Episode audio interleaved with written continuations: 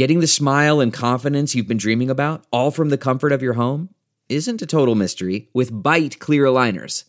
Just don't be surprised if all your friends start asking, What's your secret? Begin by ordering your at home impression kit today for only $14.95. Byte clear aligners are doctor directed and delivered to your door. Treatment costs thousands less than braces, plus, they offer flexible financing, accept eligible insurance, and you can pay with your HSA FSA.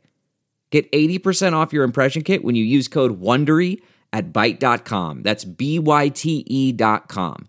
Start your confidence journey today with Byte. Welcome to the Daily Break. I'm Andrew Tallman, and here's what's happening today at Newsweek.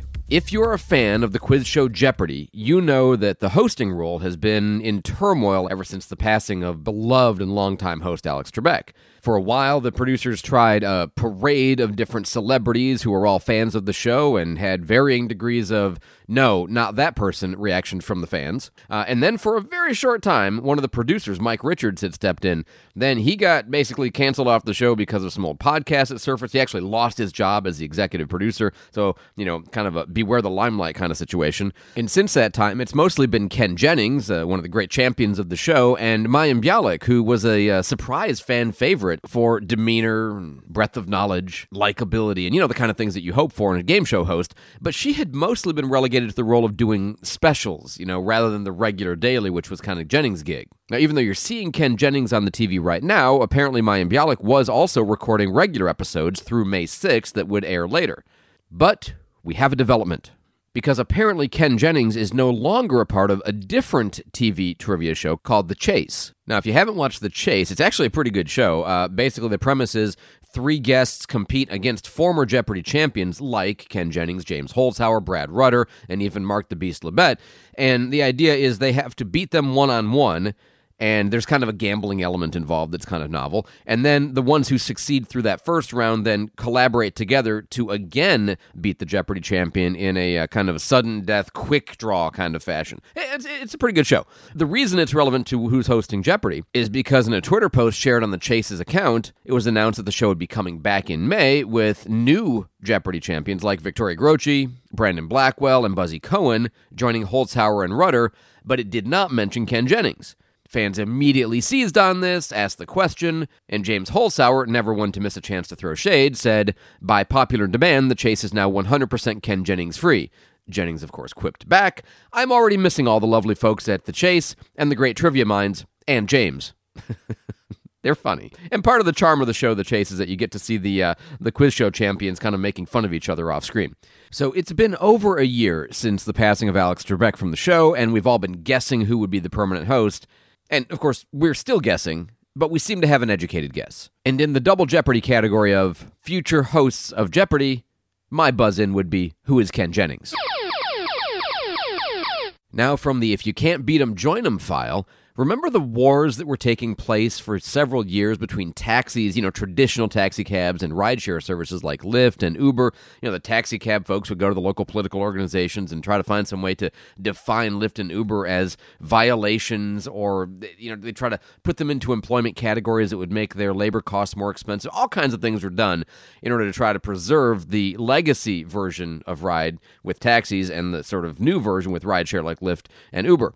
Well, now there's been a change all of a sudden, Uber has announced that it's actually going to work with New York City taxis, and they're going to kind of share access to riders and drivers. Because here's what's happened during the pandemic is a lot of people are no longer driving Uber, so Uber finds itself having a driver shortage, which means prices have gone up, which means that they apparently are feeling the pinch and losing some of their customers back to taxis or competitor rideshare programs. Meanwhile, taxis, of course, are just trying to stay alive in this environment. So along comes Creative Mobile Technologies, a taxi technology system provider that's built an app that allows people to access both, essentially. This helps solve the driver shortage for Uber by letting people look up and pick taxi cabs as their means of conveyance. And of course, it helps the taxi cab drivers to be able to have the flexibility and convenience of on your phone app access to their services. It all came about because of a strange sort of advertising relationship where Uber OOH was actually using rooftop billboards, you know, the little peaky billboards that are on the top of taxis to advertise some of its products. I'm not sure what that looked like, but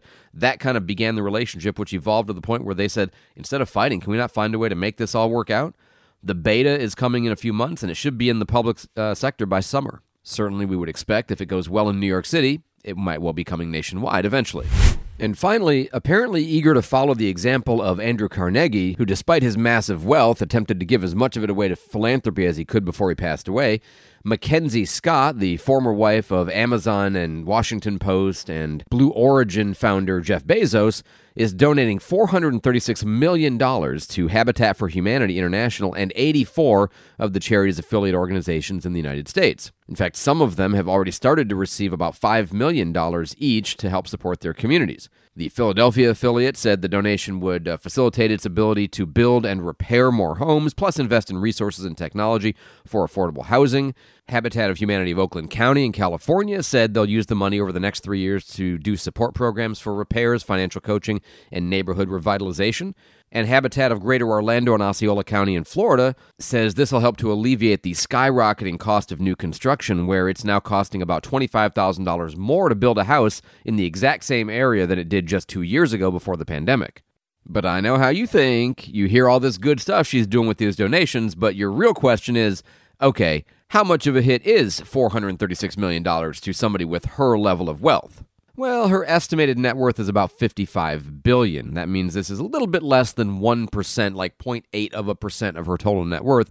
And ever since her divorce from Bezos, she has pledged to give away most of her wealth to charity, and she's already donated more than $3 billion to over 460 nonprofits in the United States and internationally, at least according to her own disclosures. And certainly with the pinch in affordable housing being felt nationwide and the issues of inflation affecting the housing market, a fairly sizable donation like this is certainly going to make a dent through an organization like Habitat for Humanity. Well, that's it for the daily break. Be sure to head over to Newsweek.com for these stories and more, including our growing podcast lineup. And consider subscribing to our digital and print editions of Newsweek if you haven't already. Hey, while you're here, I'd appreciate it if you'd give me a five star rating. Let me know that I'm doing a good job. My bosses appreciate that as well. I'm Andrew Tallman. Thanks for listening to the Daily Break brought to you by Newsweek. Why? Why? If you Why? have T-Mobile 5G home internet, you might be hearing this Why? a lot. Why? Every time your internet slows down during the busiest hours. Why? Why? Because your network gives priority to cell phone users. Why? Good question. Why not switch to Cox Internet with two times faster download speeds than T-Mobile 5G home internet during peak hours? Okay. Stop the whys and visit cox.com slash 5G home for details. T-Mobile prioritizes certain T-Mobile phone users over home internet users during times of congestion.